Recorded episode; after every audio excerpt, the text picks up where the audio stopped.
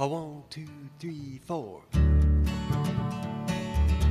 Thanks for listening to this podcast produced by Ditty TV. Visit DittyTV.com for more exclusive, on demand content or download the official Ditty TV app from your App Store today. Welcome to Insights, everyone. Today we're excited to share our recent conversation with renowned Welsh musician, songwriter, and record producer Karl Wallinger, best known for leading his group World Party and for his time in the 80s with the band The Waterboys. We caught up with Karl from the control room of his new studio in Hastings in southern England, where he's overlooking the sea, the English Channel to be exact. When he's not tracking ships in the harbor, he's busy working on his studio and various musical projects, including reissuing World Party albums on vinyl and generally living a pretty insular life with the energetic spirit for which fans have come to love him. It was an honor to chat with him, and I'm happy to be able to share that chat with you now. Take a listen, and we'll catch up again at the end. I think we should be we should be good here, Karl. So Wallinger, right? Yeah, yeah, Karl Wallinger.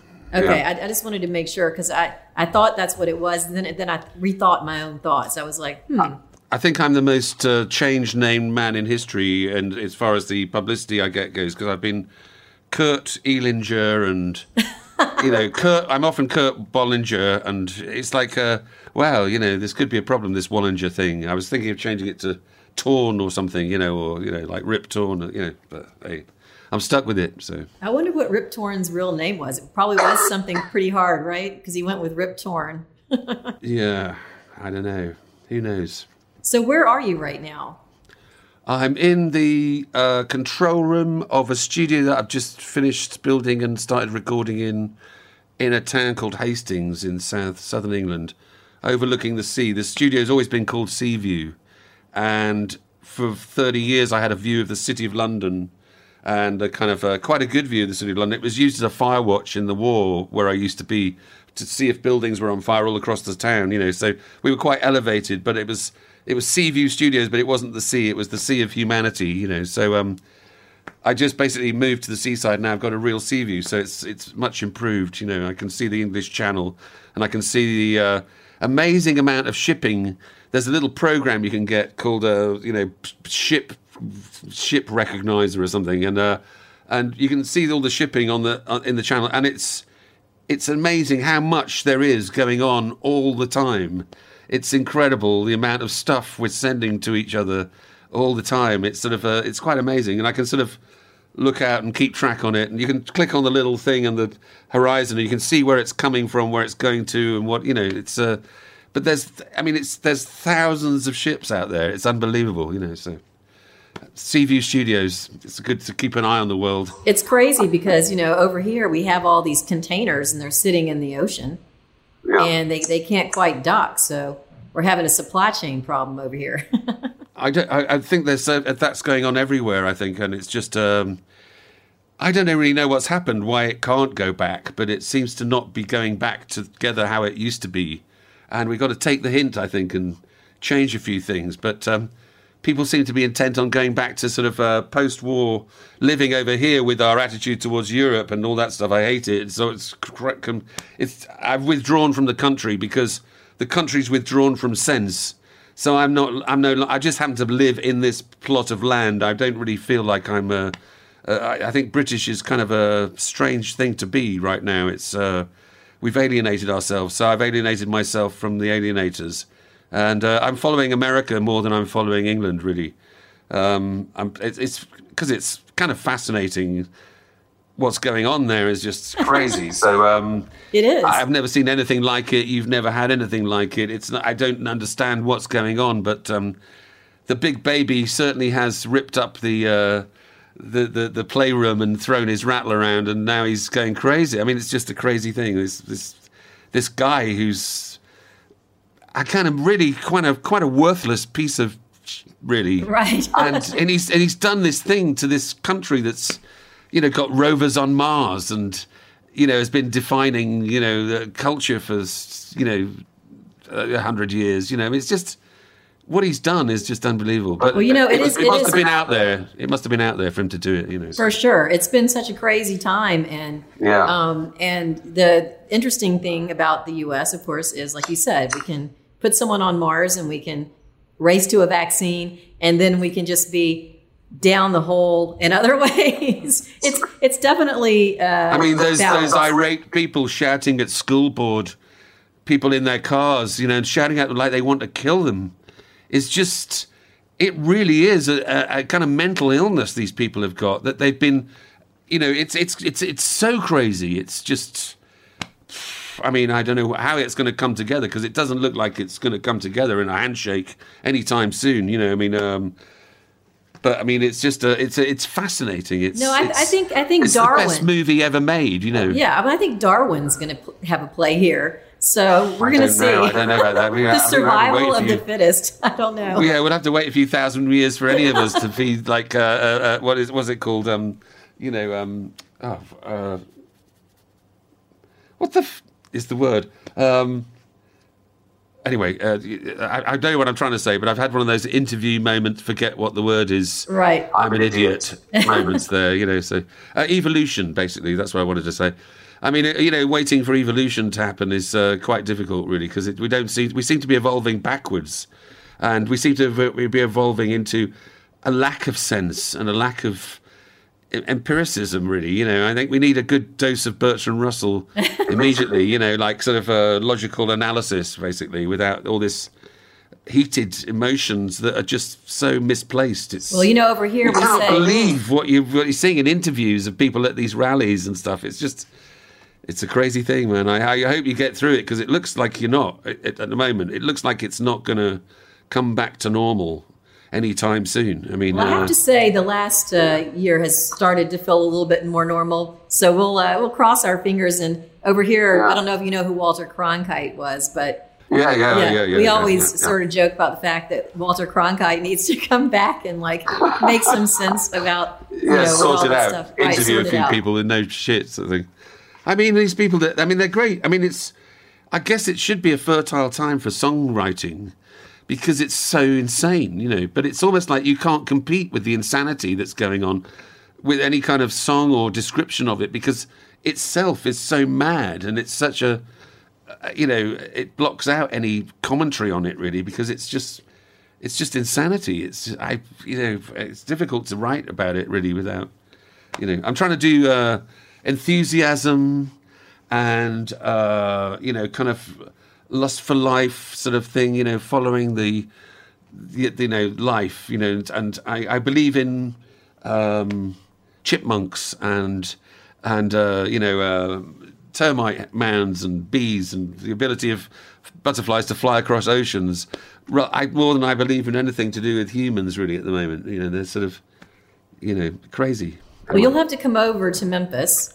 Come visit us. I'd love to come over. because Love what to we, come- uh, we're in a little small world here where we have a studio and we don't have to think about all those other things. we Well, yeah, it's difficult. Yeah, I know. It's uh, it's just that it's all around, isn't it? It's it's it's like you're encircled. No, I, I try I, I try and live a you know a, a kind of insular life here, um, especially during the lockdown. I've been out I don't know seven times in the last twenty months. You know, so it's uh, it's kind of crazy. You know, so it's good. I mean, it's I've needed to be here anyway, so you know okay, so I've just been working. So during the lockdown, and, and I'm going to go back and I'm going to ask you a few questions about your childhood and growing up and, and a few things That like far that. back. Oh, I can't remember any of that stuff. That's long gone. That is. That's you know. You killed a much few late brain cells me. along the way. Yeah. I mean, we all have. Um, yeah. But what did you do during the lockdown? Were you writing or what were you doing? Yeah, just like I said, I've come down here uh, uh, four years. We've been here four years now, and I'm just still getting the studio together, and um, you know, just writing stuff. And I, I just needed to be in the studio, so it was perfect. And the only other thing I've been doing is just releasing the catalog on vinyl. That's the only other project we we've done, you know, basically, and um, that's been nice to do. And and and I, I'm sort of interested in what I'm doing in the room, so that's good. So um, you know, it makes life more bearable when you can go to work. Because I, I didn't have a studio for since 2012 until we got here. Um, I'd moved out of the one in London, which I had for sort of better part of 30 years, and um, and it was fantastic and great and great fun, and we did a lot of stuff there. But um, it was time to move on, you know, and um, uh, it's nice to be somewhere else and just in a new um, experience, really, you know, just a new experience. It's a great it's it's a great view here. The the land goes away towards the town and it goes to the sea, and the line on the you know from from the studio it's like you can see out to sea, and that's really nice. And it's um it's a welcome removal from the craziness of the centre of London, which was.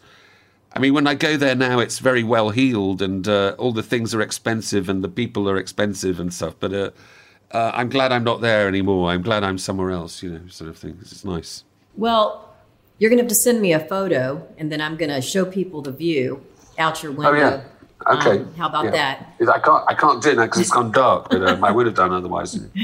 So we're going to also we're going to get to Goodbye Jumbo because you're re-releasing, like you said, um, a bunch of your albums on on vinyl Today. Today, Today.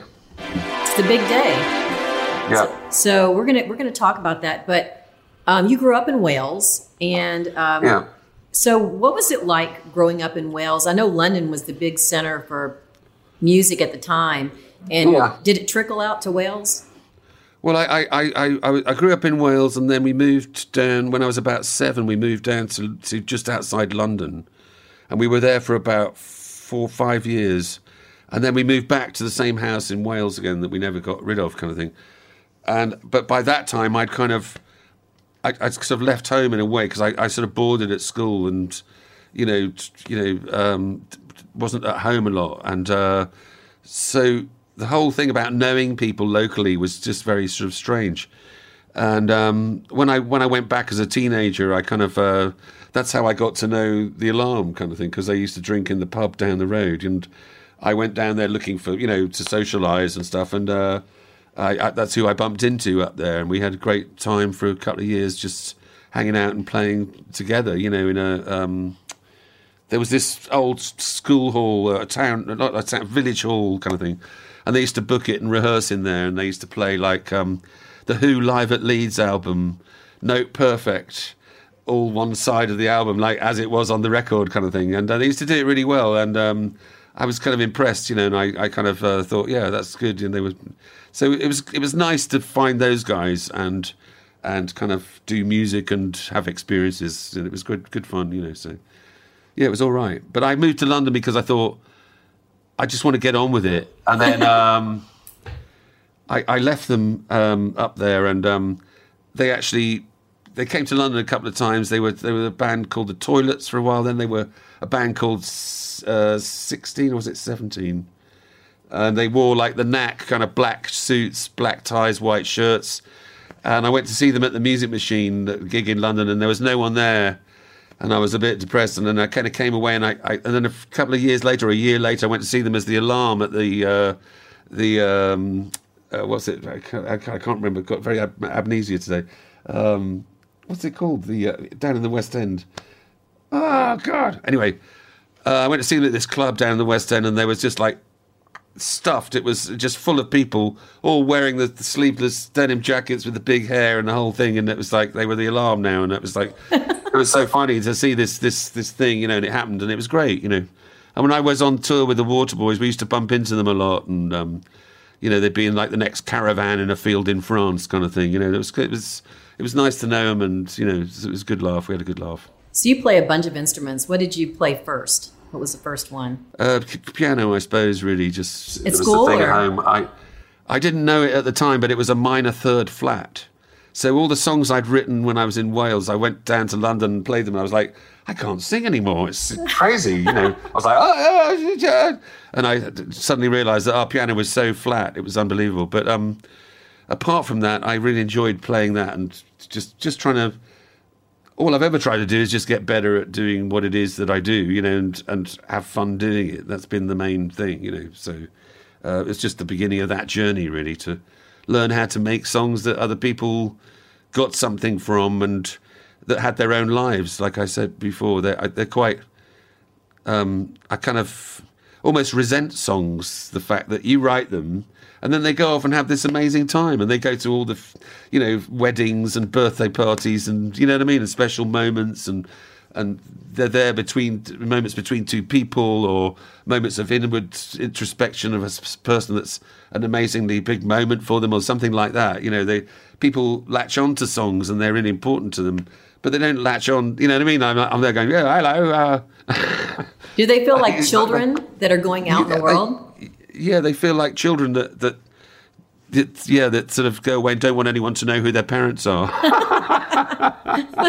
sort of embar- they're embarrassed by their lineage. You know, I don't know. You know, but it's a it's a sort of amazing thing. You know, it's it's. Um, I think that's the wonderful thing about songs. You know, that they are sort of they're like they've got personalities and they've got they're just not able to walk or be manifest or make the tea or whatever it is. You know, but they can do a lot of things that that even people can't sometimes. You know what I mean? They they they can console and they can inspire and they can they can love. You know, they can they can bring love on. That's for sure. You know what I mean? So it's a it's a crazy it's a crazy thing. You know, it's, it's a good thing. It's an amazing thing. You know. Uh, luckily, or else I couldn't justify sitting around in rooms for most of my life, sitting on a chair playing this piece of wood. You know, I mean, I, I have to give it some justification. You know, so. So when you write a song, is the melody or the lyrics one or the other more important, or is it just equal for you?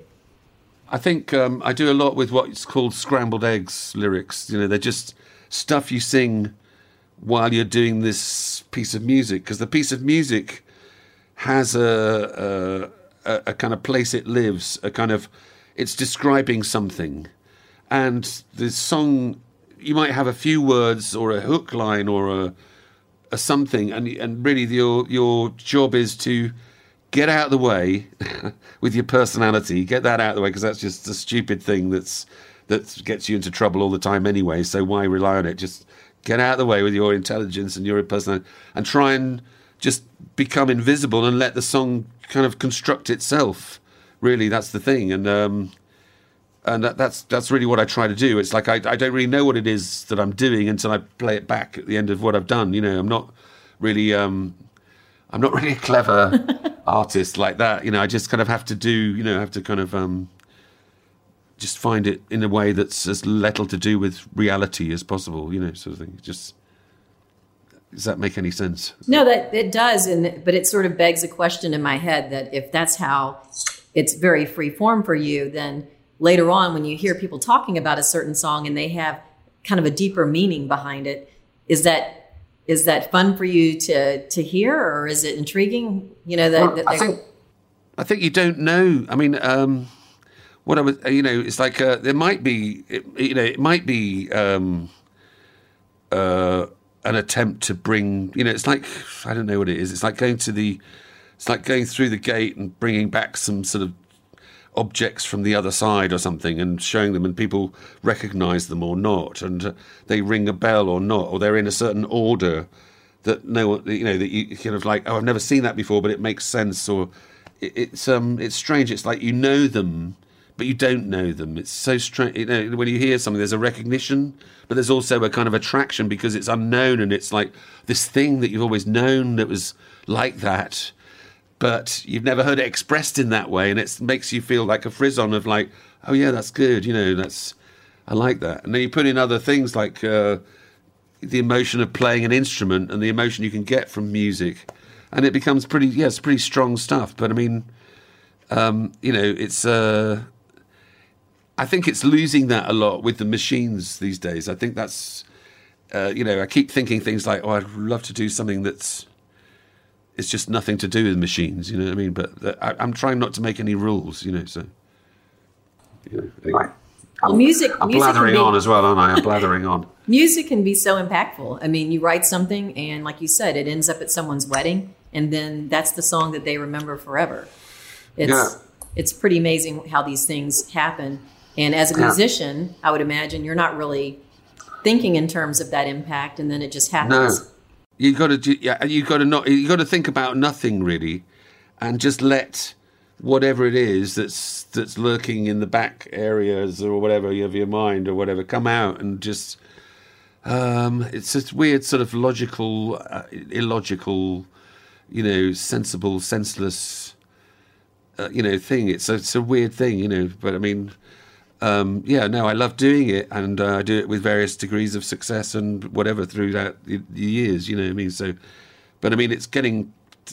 We're going to have to up our game because all the people who are really good at it are sort of disappearing at an alarmingly fast rate at the moment. So, you know, and uh, and the replacement, um, uh, sort of um, the replacement sort of is a strange. I, I, I kind of quite anxious about the role of machines and of the man because the man's you know back in charge and it just seems to be very strange really. It's um it's a strange world uh, for the artistic sort of social interaction. It's it's i mean it's massive and it's people are into things and they're into specific things massively but it's it's just a strange world for me. I just you know i don't get it fully but you know i'm i'm i'm, I'm you know eager to learn you know whatever you know So, how did you hook up with the Water Boys? And that was before World Party, but Yeah. how did you hook up with them?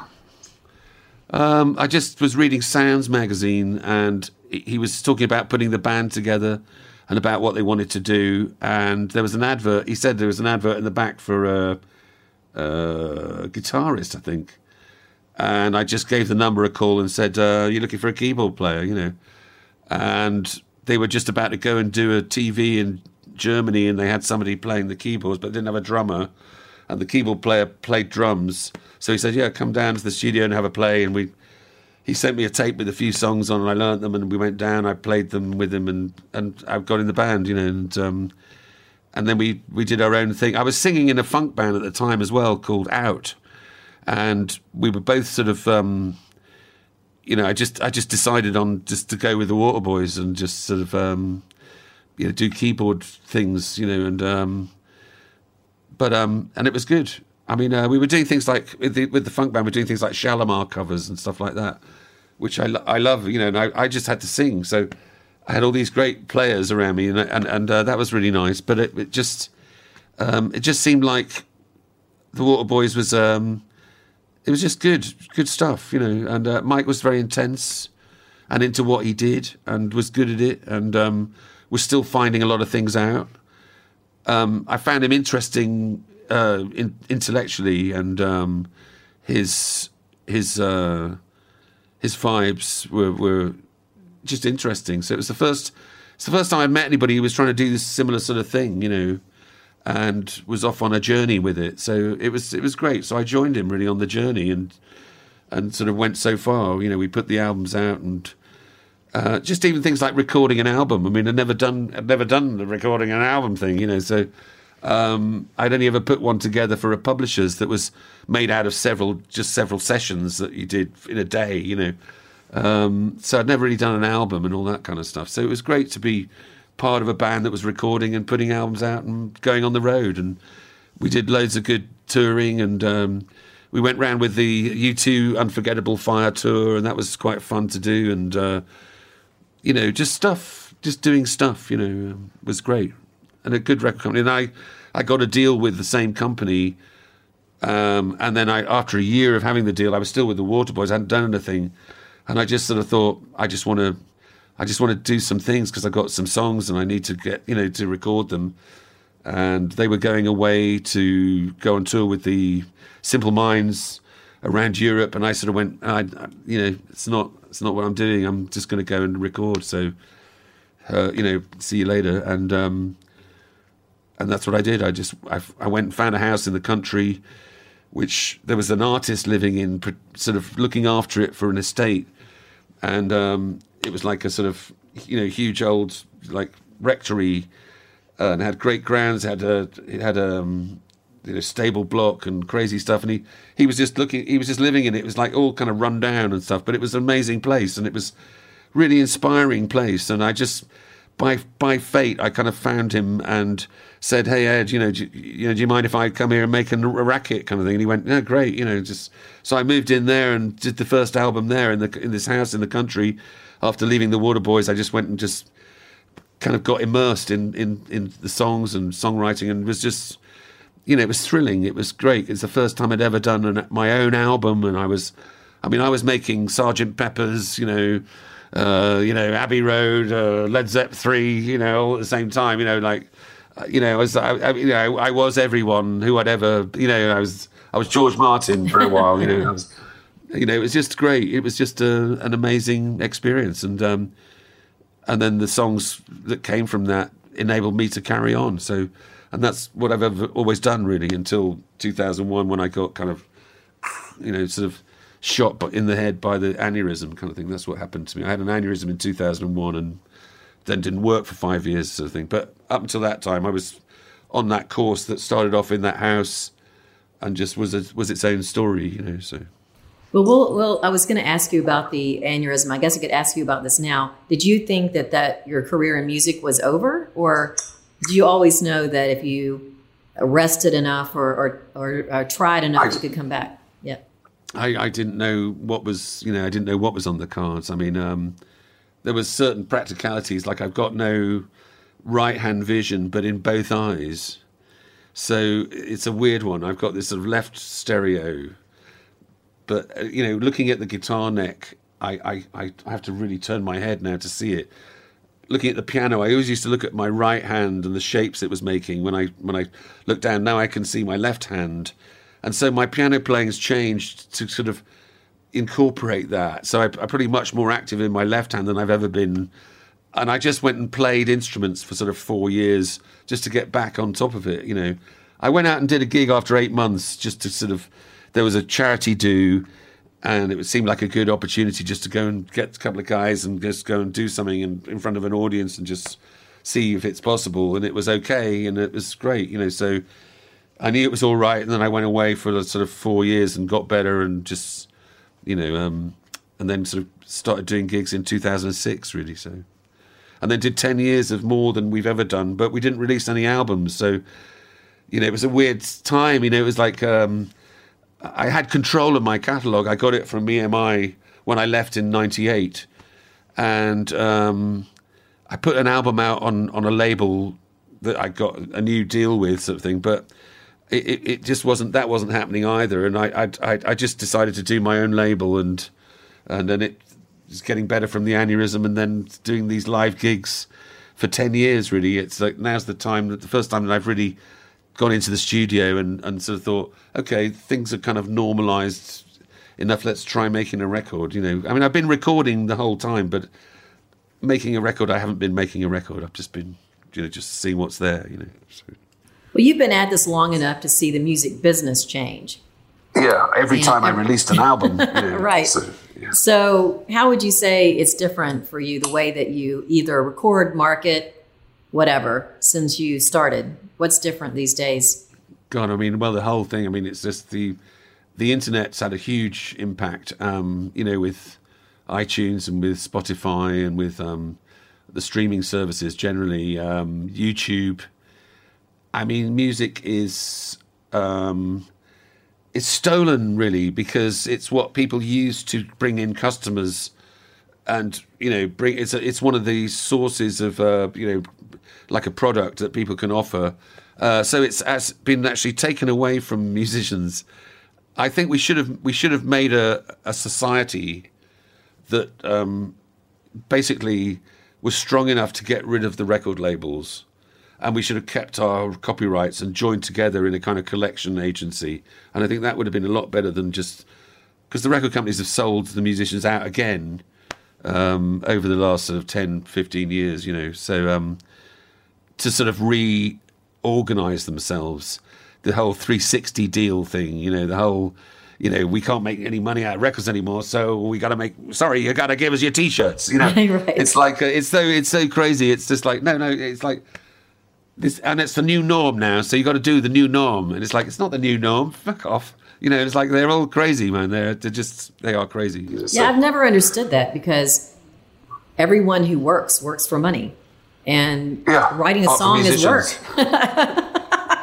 musicians are a special case. They get it from somewhere else. They get their sustenance from the ether, where they they you know and they have their egos massaged and you know girls and everything and drugs it's like amazing so they don't need any money. Don't give them any money. Just tell them it's all going to be all right. You know, I mean, some of the best stuff happened when people didn't really get much money. So we've always kind of been there was just a golden age um, a bit like football is now, you know, where where these players who used to get 750 quid a week now get 750,000 a week. You know, I mean, it's like a, and, and it was a bit like that. You know, your your your, Crosbys and your Stills, uh, and uh, you know, I'm sure they did some big deals and stuff. But I mean, then, you know, going later than that as well. I mean, I'm just trying to think who the big, uh, you know, uh, I mean, I'm sure Michael and Janet Jackson used to get enormous multi-million pound deals. You know, it was like crazy shit, man. And, and I think that's changed quite a lot. Oh, for sure. There, there's there's Um, maybe a handful that get that kind of deal now, but I don't think many. Yeah. Not Yeah. many. I mean, it's it's it's it, they're more in control, and and um, I think there's less. Um, I don't know. Really, it's it's very difficult to. You know, you know, I, I think it, it's kind of anything really. It's anything goes. You just have to try and make sure you can survive until you can earn some money from what it is that you're doing. You know, and then when you do, then good luck to you. You know, and then you know, hopefully you can exploit it. But I, I, I was never into putting songs in adverts, and I hated it when the Hendrix track was used in the Levi's ad and all that kind of stuff because I think it just, it just, uh, it's, it's, you just lose it. You lose it with the music. It's, um, uh, I, I, and I never did, and then I got a situation where they weren't. They told me they weren't going to release "She's the One" as the single for Robbie Williams if I didn't okay it for the PlayStation, uh, the Sega Saturn advert that they had it clued up with. I mean, how the hell "She's the One" had anything to do with Sega Saturn? I don't know, but but that's what they were advertising it with, and it was just a. I think that was about the first time, you know. Um, but um, I didn't really ever like doing that with adverts and all that stuff. I think film music's different because it's it's for a purpose. You're telling a story. There's a thing there. It's not like a. But I think advertising, you know, cars or dishwashing liquid is just like it's crazy. It's it pisses me off, you know. So anyway, there you go. Did you feel better when you got control of your catalog from BMI? Yeah, it was great. I mean, I, I kind of always felt like I had that control anyway because I had all the tapes at my own studio. You know, I mean, I had all the physical things at my own studio, uh, but not having that those the rights there. I mean, um, it's it's been great. Um, I don't think, you know, I, I was very misunderstood. I was very by the main labels, you know, but it, but it was weird. It was like. Um, people used to say, you know, you're too wide, you're too, you don't focus on a type of music, or you know, you're not marketable and all that sort of stuff. And it's like, I seem to remember some other people who weren't always doing the same track a lot. You know, like, like uh, what were they called now? The the the B the B. Oh, anyway, but, but I mean, it's a it's a strange thing when you you you know they didn't sort of they just didn't get it really in a way. You know, they and. um I mean, it's just what happens. You know, it's just what happens. I mean, I, I do what I do, and I'll always do it. And it's it's kind of, in a way, it's kind of nice because I've seen what happens to a lot of people who do become the source of income to a lot of people, which is what happens to you when you get big. You know, yeah, you get it yourself, but you become this thing that people want to plug into everything to maximize the profits, baby. You know what I mean? And I think that's it's been nice not to have that kind of thing going on because I don't think I'd be very good at that, at surviving it, kind of thing. You know, so. So is it strange when you have a hit in one country and not another, or vice versa? You know, some song that say takes off in the U.S. and not in England, or Yeah. vice versa.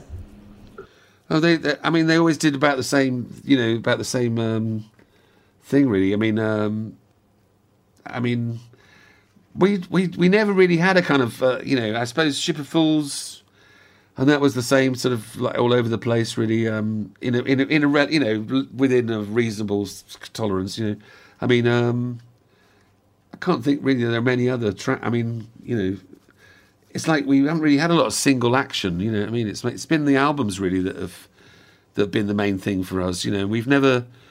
I don't know what it is, but uh, we someone decided that we were going to be a well kept secret for some reason. I don't know what it is, but that's that's just how it's happened. You know, so um, who knows? Well, I Um, had a CD, a World Party CD. Um, I I still have it, and I believe it was from the early '90s. I would have Yeah. to look at the, uh, um, but I but I have that CD. Uh, what like a promo or was it Bang? Was it was it was uh, was it called Bang or was it Yes. Goodbye Jumbo? No, Gu- bang, Yeah, bang. with a sort of scary cover. Yes. which we changed. I- Yes. I, put. I, I made it. I made it the. Uh, there's a sort of fake um, Lichtenstein explosion, um, and it's by this guy called Dicky Braganza. Is he real? Oh, I don't know. No, um, and um, it's it's just uh, it's funny because he's done a lot of things. This guy, and um, it's just another another one of his works. Um, but it's what I always wanted to do, just a, a cartoon bang on the front. That's what it was, and and they because we had Jumbo with the gas mask and all this sort of thing. They, the record company was saying, Ed record company as ever was saying, "Oh, can't you do something a bit like the Jumbo cover?"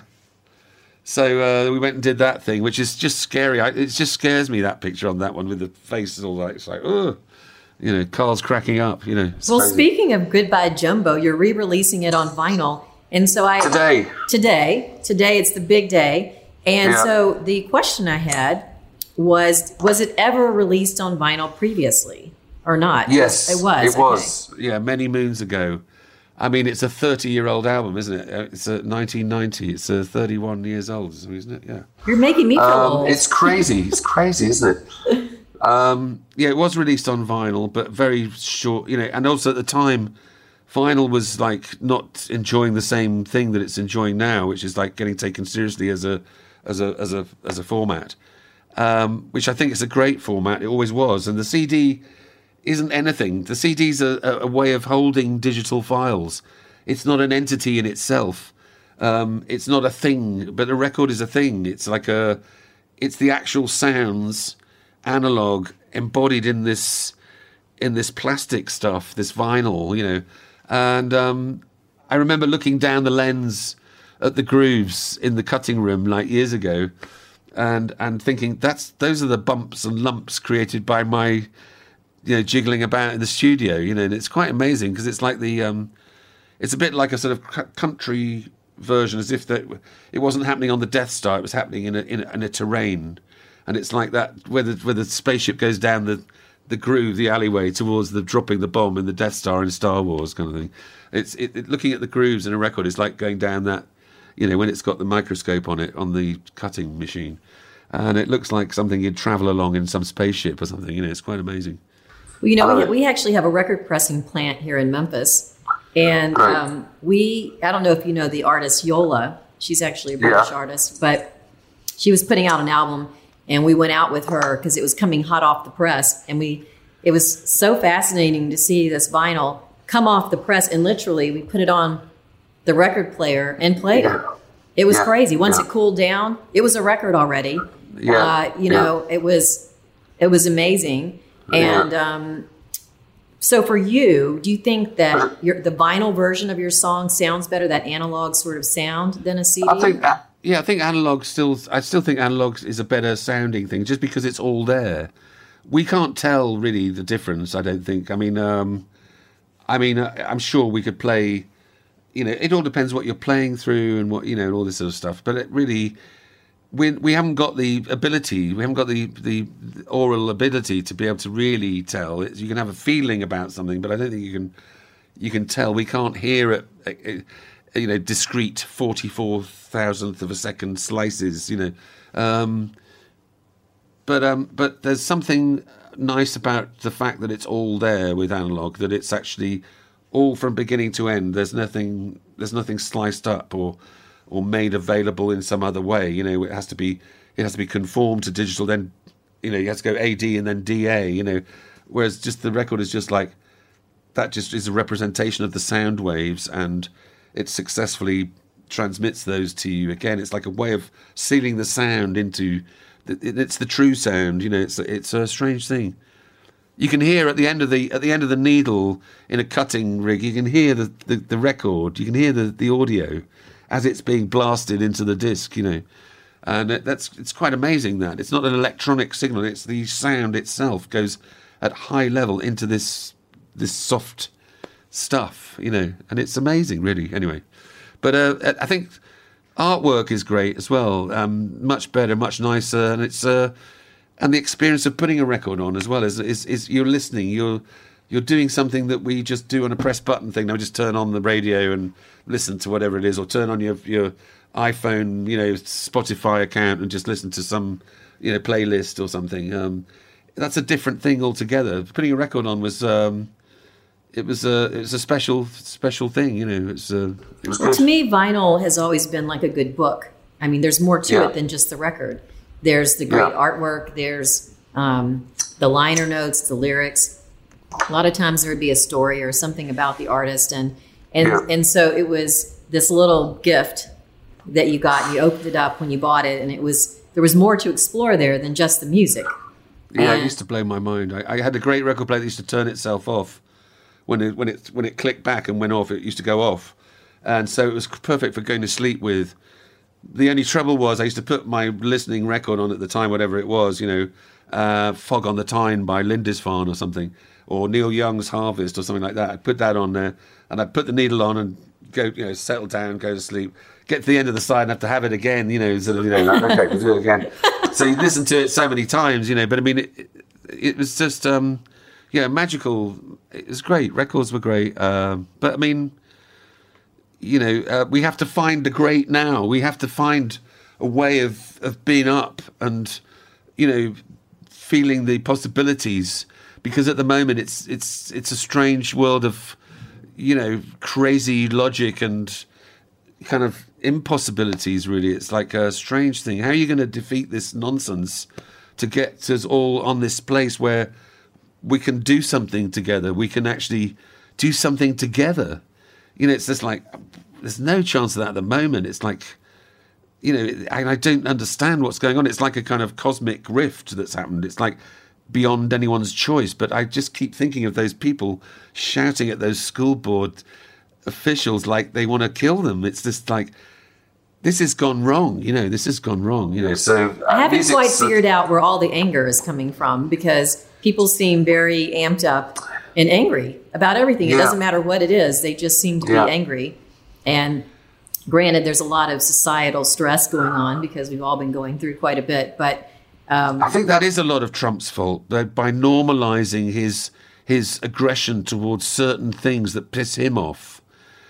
People have identified with him, and they've let out their own anger at these stupid things because everyone's got a stupid thing about whether it's the parking restrictions in the town or whether it's the you know the, the traffic jams or the thing and it's, these all go together and it's like Trump's like a way of of kind of blaming it on someone you know and so people are really letting rip with blame you know and uh, and it's and it's out to lunch because it's it's not it's not actually um, well informed it's just it's it's it's sort of ignorant and it's it's really dangerous and it's it's going somewhere very nasty, you know, and uh, and uh, I just don't want America to fall apart in a in a in a war, you know. I I, I can see it so easily at the moment. It's just uh, you know, 22 the Democrats have to win big and then it'll be all right, you know. And then and 24 if they can win again and have a majority in the Senate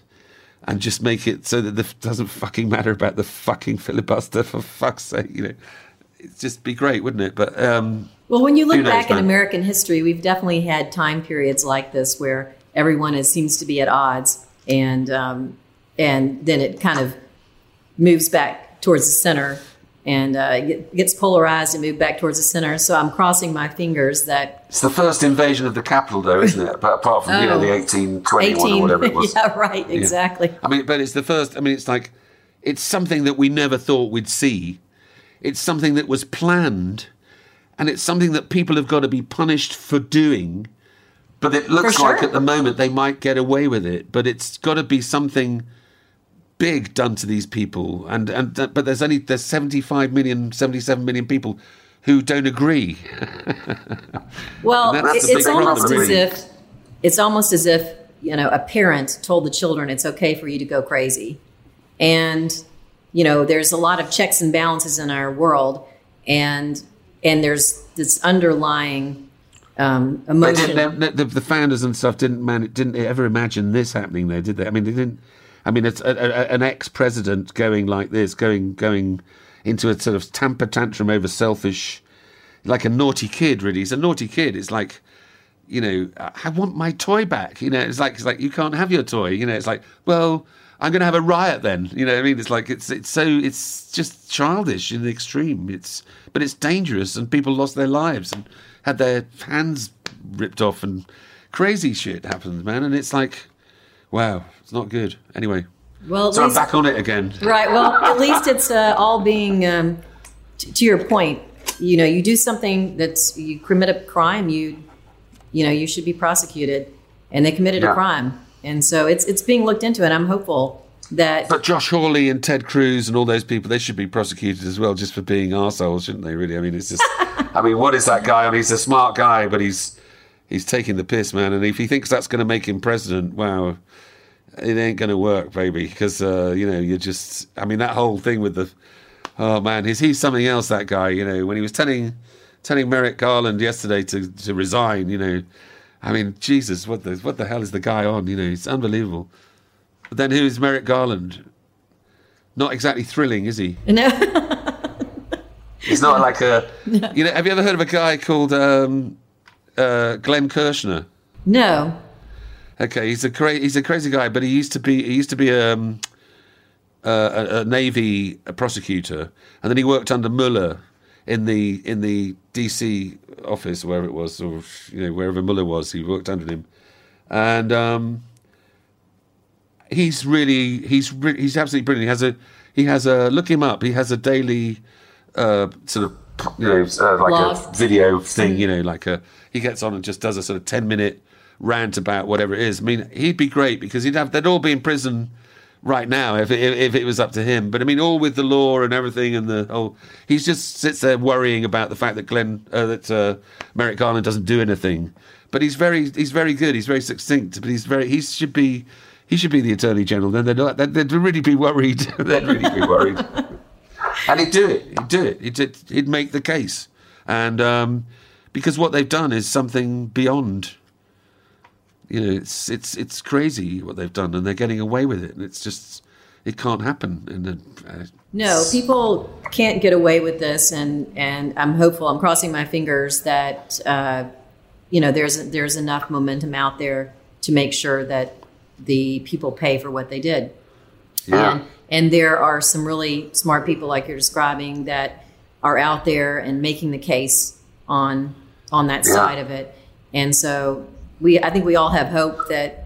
Um, that Oh, no, I mean, there's some great people. out- I mean, you know, love Stacey Abrams, and uh, you know, they're, they're great. There's some great people out there. I mean, and there's some great women out there, which is really great. You know what I mean? That's that's, you know, I'm just totally, um, you know, such a fan of, of of so many. Really, it's it's it's been great. You know, and um, I just hope that sense can win. You know, in the end. So uh, you know, Ab- absolutely. And so, is there any new music on the horizon?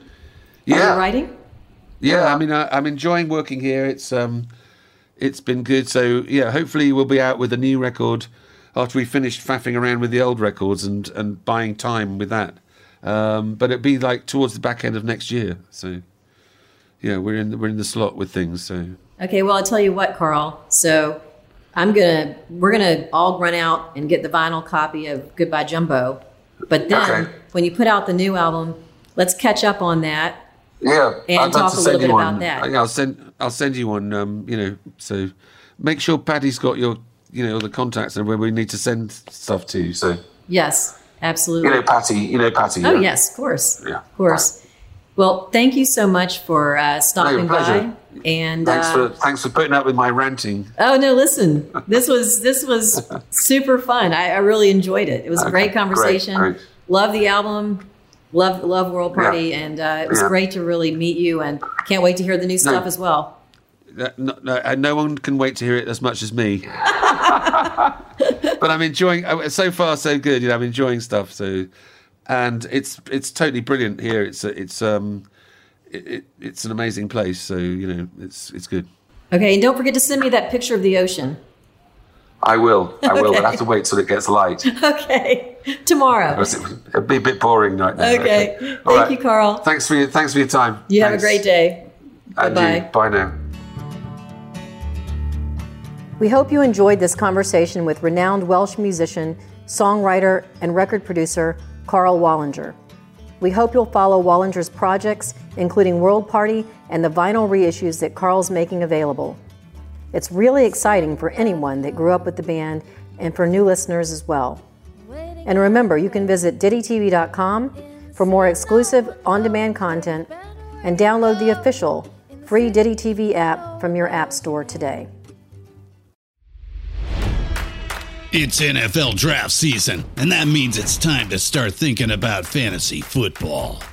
FantasyPoints.com features industry leading experts and prognosticators using proprietary hand charted data to help you score more fantasy points. FantasyPoints.com is the place to go for whatever kind of fantasy football you play. Whether you play fantasy football, daily fantasy sports, or do a little bit of everything, Fantasy Points has the meticulously researched content to guide you to victory.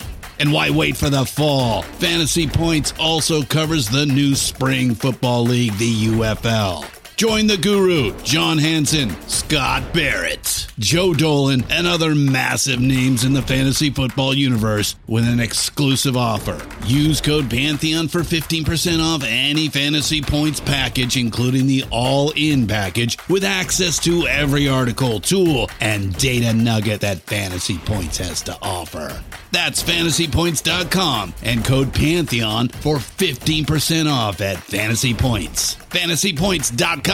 Code Pantheon. Score more fantasy points.